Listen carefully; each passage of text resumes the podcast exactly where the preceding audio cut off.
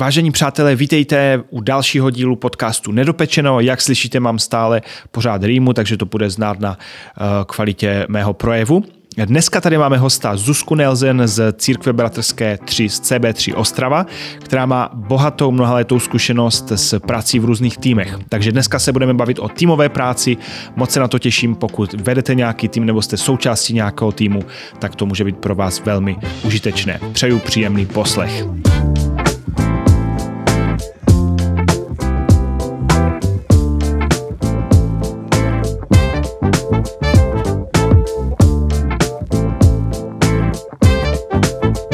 Ahoj Zuzi.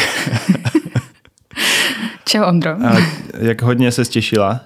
Já jsem se těšila hodně. Já celý svůj život mám největší sen a to je, že budu pracovat v rádiu. A nikdy se mi to nepodařilo. Jakože doopravdy. Jako doopravdy, aha, jako to vůbec jako lení legrace. Jo. A tak podcast to je jako konečně jsem tady. A už jsi někdy byla jako host v rádiu? Ne, nikdo mě nechce. A tak já tě doporučím. Jo, děkuju. Já myslím, že bys byla dobrá. Jo, děkuju. Mluvíš spisovně, takže... To uvidíme potom, jak se to poslechnu, jestli budou dostatečné délky a podobně. A teď ti nevadí sama sebe poslouchat? Ne. No tak to je úplně ideální pro práci v rádiu. A nebo kazatelka? No, to spíš v to rádiu. Takže ty jsi z CB3. Ano. Což je Církev Bratrská 3. sbor v Ostravě. Ano. A nejsi tam formálně v nějakém jako vedení, ale jakoby vedeš různé takové oblasti. Jo, jako nejsem starší, nemám na starost nějakou službu, ale jsem třeba v týmu kázání a pomáhám našim mladým vedoucím docela hodně. A ty máš dlouholetou zkušenost s prací v různých týmech a taky se na to trošku specializuješ. Můžeš třeba popsat, jak dlouhá je ta tvá zkušenost, v jakých všech týmech jsi byla, nebo aspoň nějaké takové hlavní? A já začnu trošku jako z boku. Jo. A jako vždycky, když jsou vedoucí, tak, nebo já jsem měla to možnost být vedle vedoucích, kteří jsou hrozně schopní a oni všechno jako vedou sami a jsou jako neuvěřitelně dobří. Mají pár lidí a mají tu jasnou vizi a vědí, co mají dělat a podobně.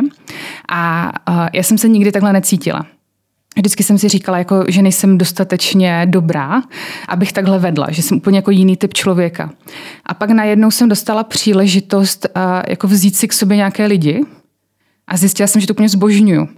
A že mě baví mít kolem sebe lidi, protože oni doplní to, co nemám. A že to v pořádku a že všichni se můžeme cítit dobře.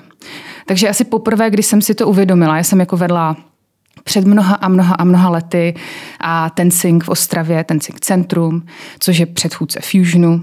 A pak jsem nastoupila do Fusionu mezinárodního a asi taková první jako velká příležitost a bylo, že jsem vedla Fusiondery a že jsem dala dohromady tu vizi, ale hlavně jsem dala dohromady ty lidi, kteří na to makali.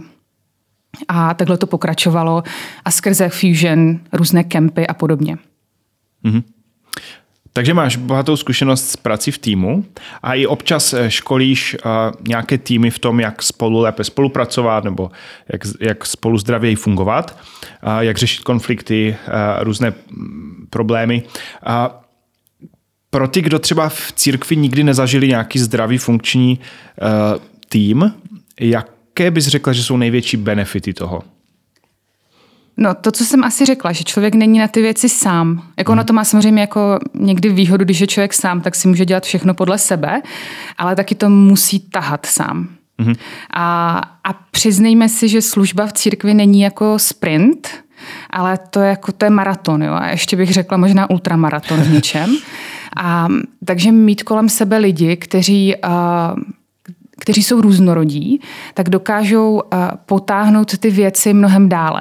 A protože moje vize, a to možná znáš, že ty máš nějakou vizi, jo, a pak do tomu najednou někdo přijde a řekne ti, hele, jako vnímáš to dobře, ale ještě jsou tam tady tihle lidi, nebo tyhle potřeby. Mm. A ty řekneš, no na tom jsem jako v životě nepřemýšlel, nebo takhle jsou lidi jako poskládaní. Mm.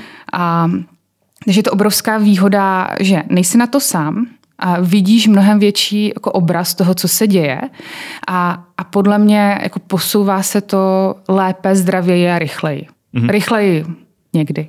Mm-hmm.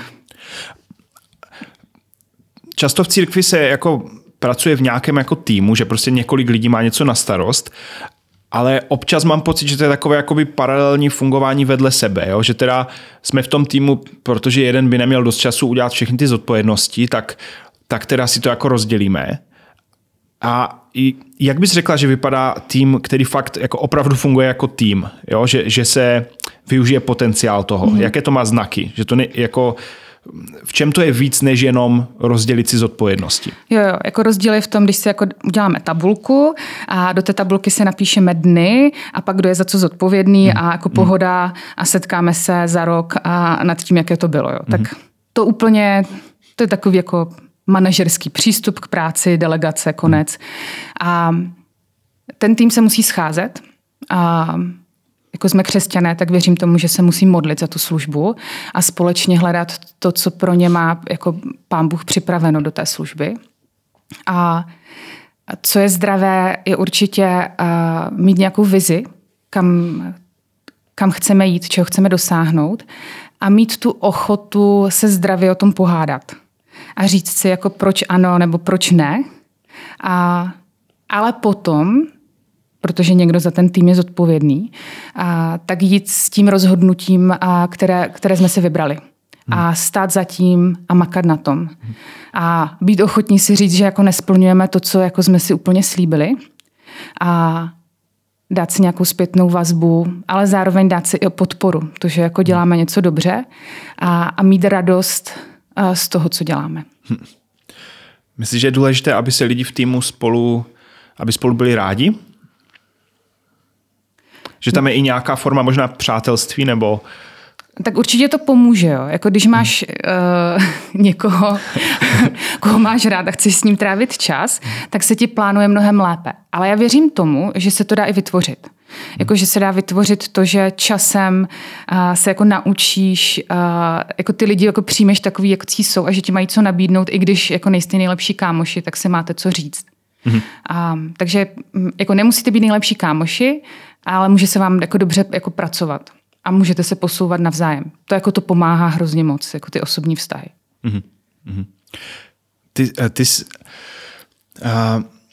Ty jsi říkala, že jsi nikdy necítila jako takový ten jako lídr, prostě, který všechno zvládne a prostě řekne všem, co mají dělat.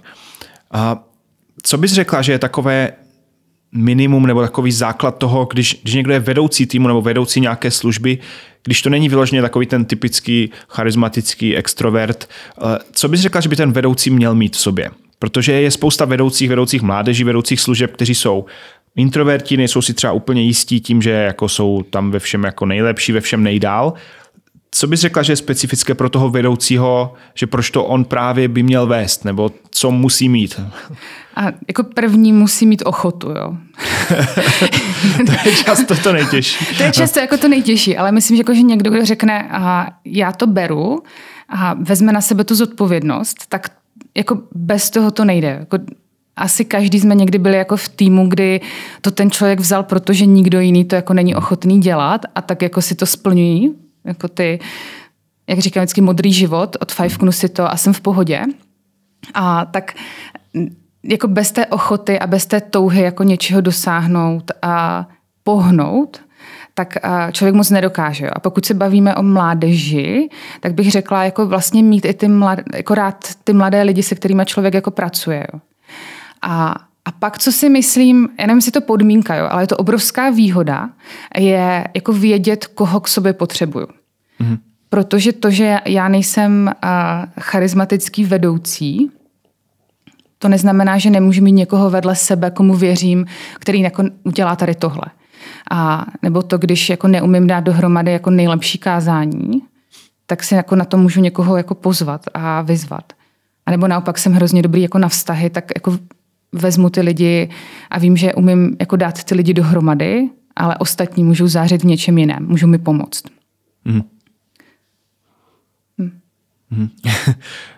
To se mi moc líbilo, ta ochota a potom vědět, koho k sobě potřebuju. A máš zkušenost, že v církvi, v různých týmech, ať už služby mládeži nebo jiných službách, že to tam je, že vedoucí takhle přemýšlí, nebo že to je takhle nastavené? já si myslím, že mám hodně zkreslený obraz, jo. Protože s tím, jako i co dělám, a třeba i trojka, si myslím, že jsme v něčem, že máme spoustu aktivních lidí, kteří chtějí něco dělat. A kteří jsou ochotní. Takže bych řekla, jako z toho mého pohledu ano. Zároveň v KAMU mám na starost kempy a to je docela jako náročné a nám hrozně moc pomohl covid v něčem, protože ti lidi, kteří jako si nebyli jistí, jestli kempy mají smysl, tak si jako řekli po covidu, že jako ne, že to stojí spoustu energie, že dělají třeba něco jiného, co jim dává, má to větší smysl. A tak ti lidi, se kterými já pracuju, tak vlastně jako jo, bych řekla, že to mají. A nebo přinejmenší mají tu touhu a jsou ochotní se učit. A s tím už se dá pracovat, protože najednou jako chtějí a chtějí stát za tou službou, jsou ochotní se učit, tak z toho se něco jako vykřeše. A jak moc si myslíš, že hraje roli vůbec jako potenciál toho člověka, toho daného vedoucího, že prostě to v sobě má, a jak moc je to o jako nějakém zdravém charakteru a ochotě učit se? Hele, jako pokud na to máš odpověď, tak podle mě jako dostaneš nějakou cenu. Myslím si, že jako charakter má nějakou, jako určitě má něco do sebe. Jako jsou lidi, kteří nikdy nebudou jako vést ve velkém a nemají ani tu potřebu a možná jsou někdy jako do toho vložení, protože jsou věrní a není to úplně to nejzdravější. Takže jako já si myslím, že nějaký jako vklad tam musí být. Jo.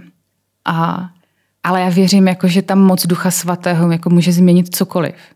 A že i lidi, do kterých bych to jako já neřekla, tak najednou po letech vstupují do věcí a do rolí, jako, které jako, vůbec jako neřekla bych to. Nepředstavovala jsem si to takhle.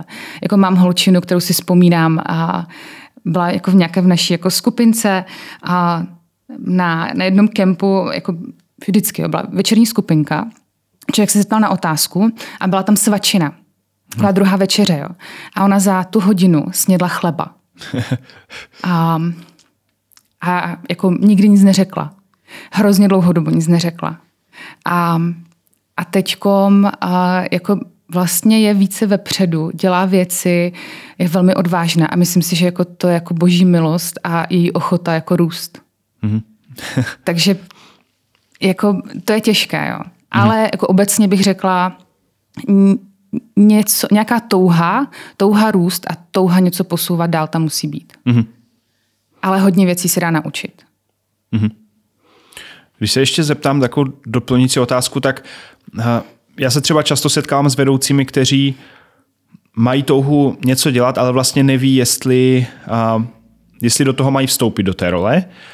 Necítí se buď dost zralí, nebo se necítí dost schopní, anebo mají strach a vlastně neví, jestli ty jejich motivace jsou správné, nebo jestli naopak by bylo správné se rozhodnout do toho nejít.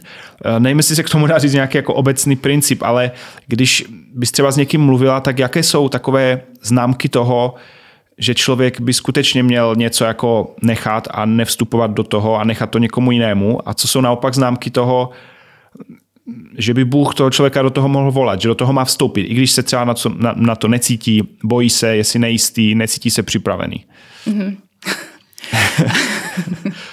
A já bych řekla, že jako u mladých lidí, jako nebo a možná i v církvi nebo v české společnosti vidím, že si dáváme ty mety hrozně vysoko. A je hrozně, jako, máme strach z toho, že selžeme.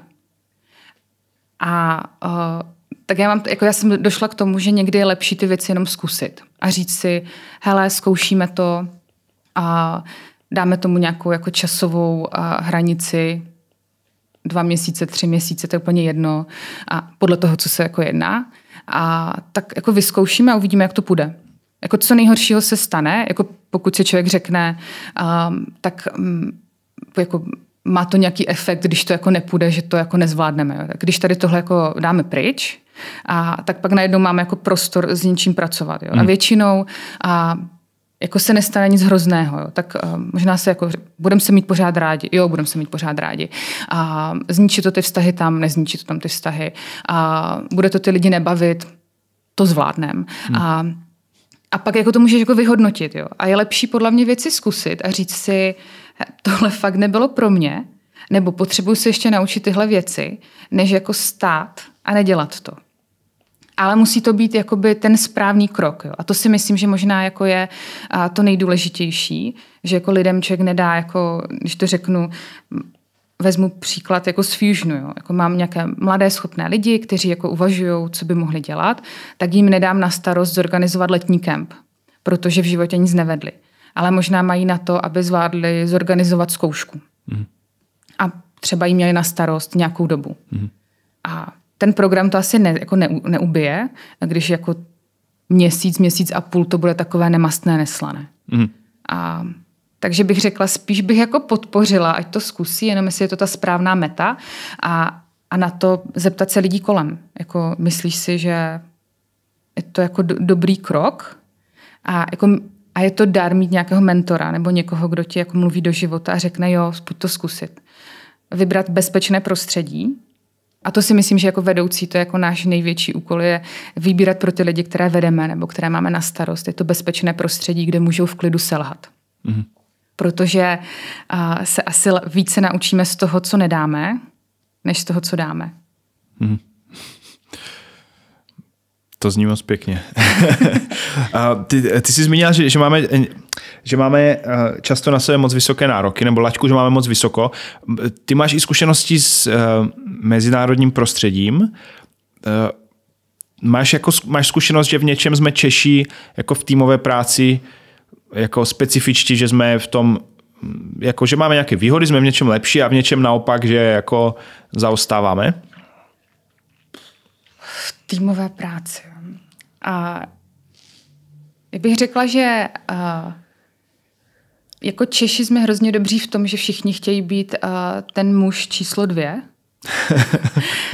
A že jako nikdo se jako všichni jsou ochotní se rozdat, mm-hmm. ale málo kdo vstoupí do toho, že řekne, že jako to vezme na sebe. To si myslím, že mm-hmm.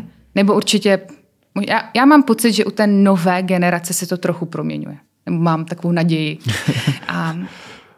Ale to si myslím, že je hodně specifické. No a co si pak myslím... Myslíš, že v tom je taková jako skromnost, že člověk jako...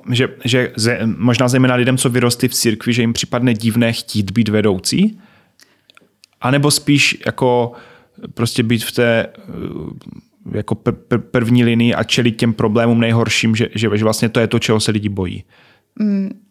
Jako asi možná v církvi bych řekla, že lidi necítí možná dostatečnou podporu. A protože to asi znáš, když se někdo jako řekne, že nějakou službu vezme, tak pak ji dělá 10 let. Minimálně. No. Takže jako mít prostředí, kde víš, že to nemusíš brát na tak dlouho, to podle mě by hodně změnilo. A pokud jako církev budeme schopni nad tím nějak přemýšlet takhle, tak si myslím, že těch vedoucí bude více, protože se to zkrátka vyzkouší. Takže jako to bych jako řekla. A jinak jako k té otázce předtím, co mě napadá, myslím si, že nejsme úplně silní jako v řešení konfliktu. Že jako pasivně agresivní jsme jako často a že jsme to jako naučili, že jsme v tom fakt jako dobří. Protože nejčastěji, jako, já to mám doma, jo, ale a já nemůžu říct jako doma, že mám žízeň. Já musím říct, že chci vodu. Takže jako, a v takových věcech, že jako my třeba jako řekneme... Či jako tím, že je tvůj manžel Američan? No. Tak nemůžeš říct, že máš žízeň? No můžu, chceš... ale on mi řekne, to mi je líto, jako jo. Jo, takhle. Ale jako pokud chci, aby mi jako dal sklenici vody, tak jako musím to říct velmi jasně. A tak to je možná spíš obecně specifikum mužů, ne? Než jiné kultury. No jako nemyslím si, že mužů, ale myslím, jako, že ta kultura třeba americká je mnohem přímější. Jako to je dáno, můžu jako zaběhnout. Můžeš to dovolit. To je jako hrozná hloupost. Zas pak zpátky přiběhneš. Tak... Jo. Ale jako Amerika, jo. Tam přijelo hrozně moc kultur.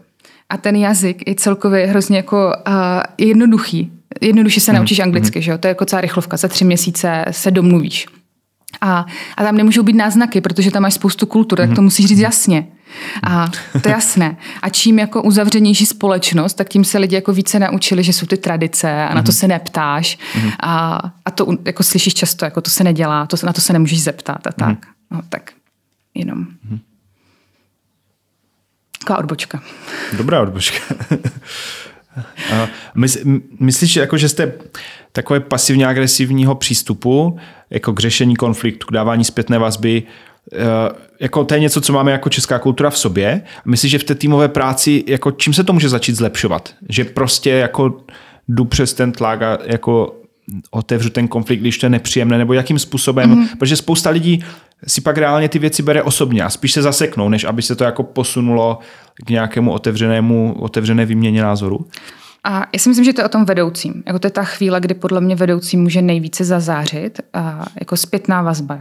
Podle mě vedoucí je zodpovědný za to, aby se ptal na zpětnou vazbu na sebe. A já to říkám jako svému týmu, který vedu. Jo.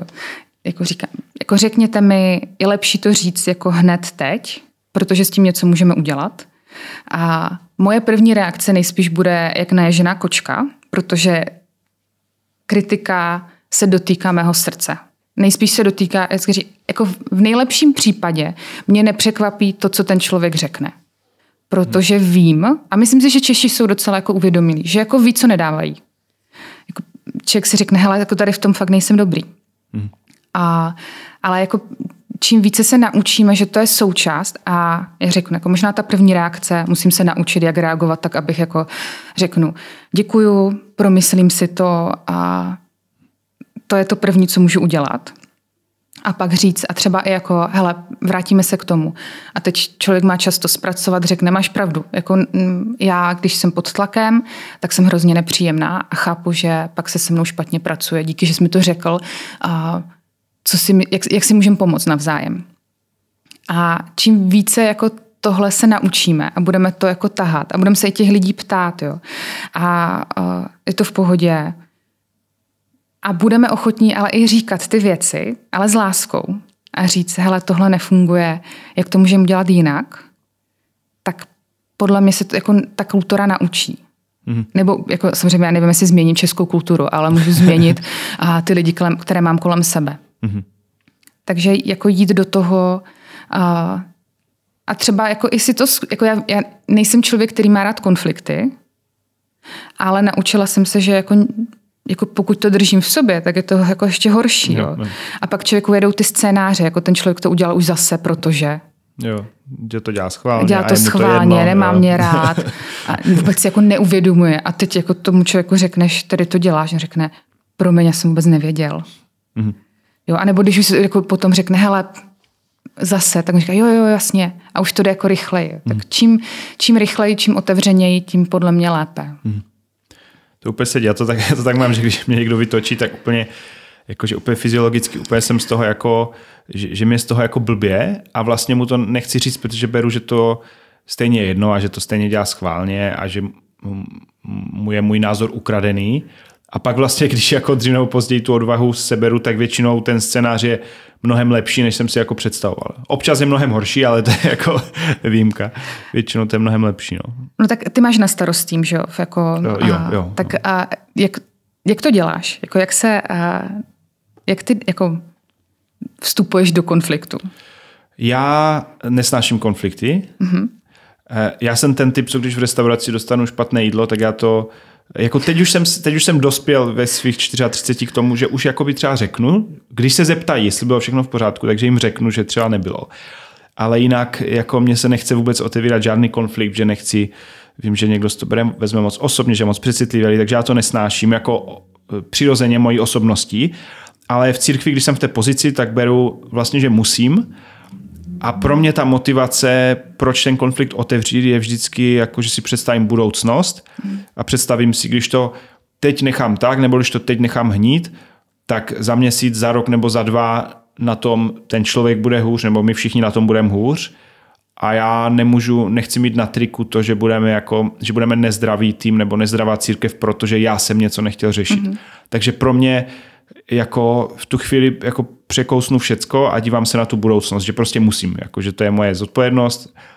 A paradoxně s každým tím dalším řešeným konfliktem je to snazší, ten další konflikt je vždycky snazší a snazší. No.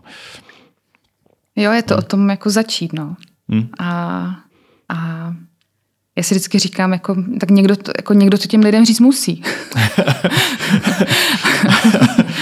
A jako, to musí být první a taky snést tu nejtěžší třeba negativní reakci. Že? A myslím si, že jde ale jako to, co je důležité a to, co já vidím, je, že tam nejdu toho člověka kárat. Mm-hmm. Jako, že jdu a chci mu pomoct, aby to bylo lepší. A že když ten člověk cítí tu lásku, jako, že to není jako o mně, já tady teď si jako vyrývám, jako, že jsem naštvaná, nebo že něco nefungovalo, ale řeknu, hele, tady to je těžké, jak to můžeme zlepšit, ještě jako nabídnu tu pomocnou ruku, tak a podle mě to ti lidi vnímají mnohem lépe. Ano, ale myslím, že i když zpětnou vazbu dáme dokonale, tak strašně moc záleží na tom, jako kdo ji přijímá a jako řada lidí je v nějaké oblasti přecitlivěla. Mm-hmm. Jako já vždycky si vzpomenu z knihy Přísloví, kde se mluví o tom, že moudrý člověk rád přijímá tam nevím, jaké slovo pokárání nebo když mu někdo něco vytýká, ale jakoby hloupý člověk to jako nechce slyšet. Jo? Teď nevím přesně tu formulaci. A jako každý z nás se občas chová jako hlupák, že když jsme vystaveni jako světlu nebo pravdě, nebo někdo nám nastaví zrcadlo, tak vlastně jako reagujeme negativně nebo vztekle, nebo obraně, nebo útočně. A já se vždycky bojím, že ten člověk je třeba zrovna mimořádně zranitelný v tom, co mu říkám, protože něco zažil, nebo protože něco z rodiny, nebo protože předchozí zkušenost v týmu. A tak vím, že prostě sebe lépe to řeknu, tak bych řekl, že mnohem více záleží na tom, jak ten druhý je schopen to přijmout. No ale to je potom příležitost tím něco dělat dál. Protože když ta reakce je tak silná, tak jako necháš ji odeznít a řekneš, hele, to bylo drsné. Můžu pochopit, co se stalo. Jako pomož mi být v tom s tebou. A najednou člověk jako může dojít i k nějakému jako uzdravení v tom. Protože třeba s tím nikdo jako takhle nemluvil. A nebo člověk zjistí, že fakt má nějakou nejistotu, kterou jako drží v sobě. A ty jako řekneš, ne, jako tohle je nějaká jedna část a ty ostatní věci jsou v pohodě. Jo? Jako neboj se to. Takže já bych řekla, pro mě, já očekávám, že reakce bude drsná, ale je to příležitost, a jak se posunou dál. A podle mě jako vedoucí jsem zodpovědná za to jít za tím člověkem dál.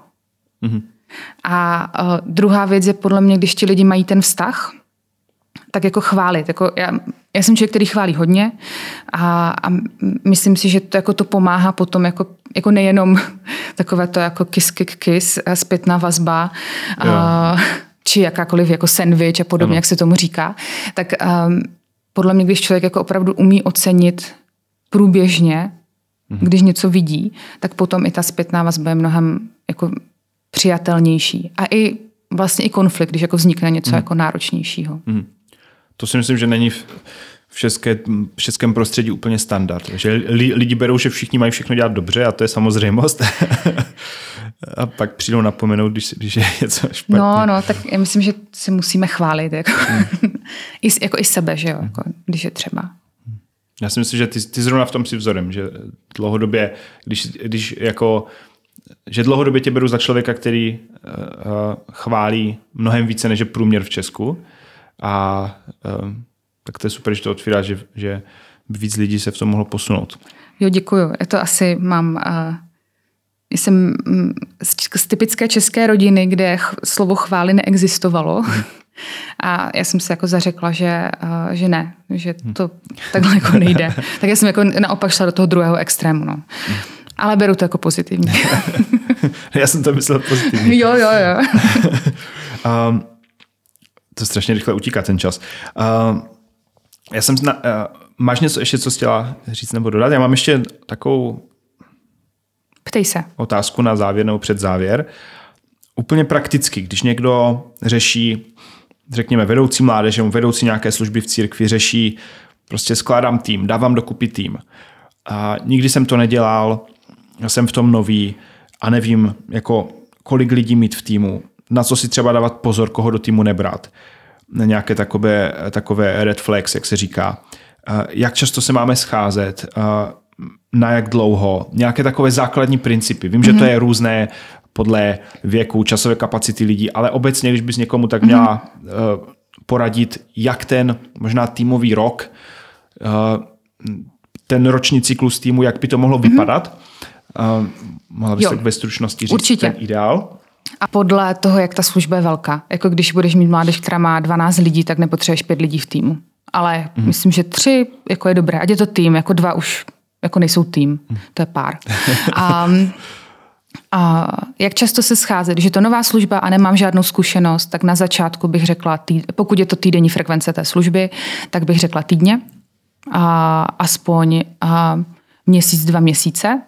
Je to jako drsné, jo? Jako to, ale jako ono to může být, jako že prvně máš nějaké setkání, kde jako děláš nějaký velký plán a pak po té aktivitě jako dáš si zpětnou vazbu a plánuješ dál. Takže to nemusí být třeba další jako schůzka v tom týdnu. A délka nikdy nezbytečně dlouho. Jako ta první bude delší, musíte si jako nastavit hodnoty, čeho chcete dosáhnout, kam jdete a podobně. A ty se tak směješ, tak jako manažersky, já to tady jako jedu, jo. Ale potom je to spíš jako jsme na správné cestě, kontrola úkolů, pochválit se, říct si, co můžeme dělat lépe, jako dělat lépe. A určitě mít pravidelnou chvíle, kdy to oslavujeme, a zároveň mít prostor být osobní. To bych řekla, že aspoň chviličku, jako jsou různé techniky, a kdy člověk může jako udělat nějaké, jako já mám můj nejoblíbenější, jako je 2 slova check-in, kde jako lidi jako řeknou, jak se cítí zrovna v tu chvíli. Jo. A ono velmi rychle pochopíš, čeho můžeš dosáhnout. Jo. Když ti člověk řekne unavený a hladový, tak víš, jako, že to bude blbé. Jo. Takže sháníš pizzu a kolu, jo, nebo kafe. Jo. Takže jako takhle bych řekla na začátku spíš častěji a myslím, že brzo jako si řekneme, hele, už víme, co děláme a můžeme si dát co 14 dnů. A pak si řekneme, víme, co děláme, jsme si jistější, můžeme si dát jako měsíčně. A méně než měsíčně to bych si dovolila jenom jako u nějakých jako high capacity people, kteří jako mají toho hodně, mají obrovské zkušenosti a tam se dá si dělat něco jiného. Děkuji moc, to byl moc pěkný závěr. Díky moc, tak těším se u dalšího dílu. Jo, děkuji.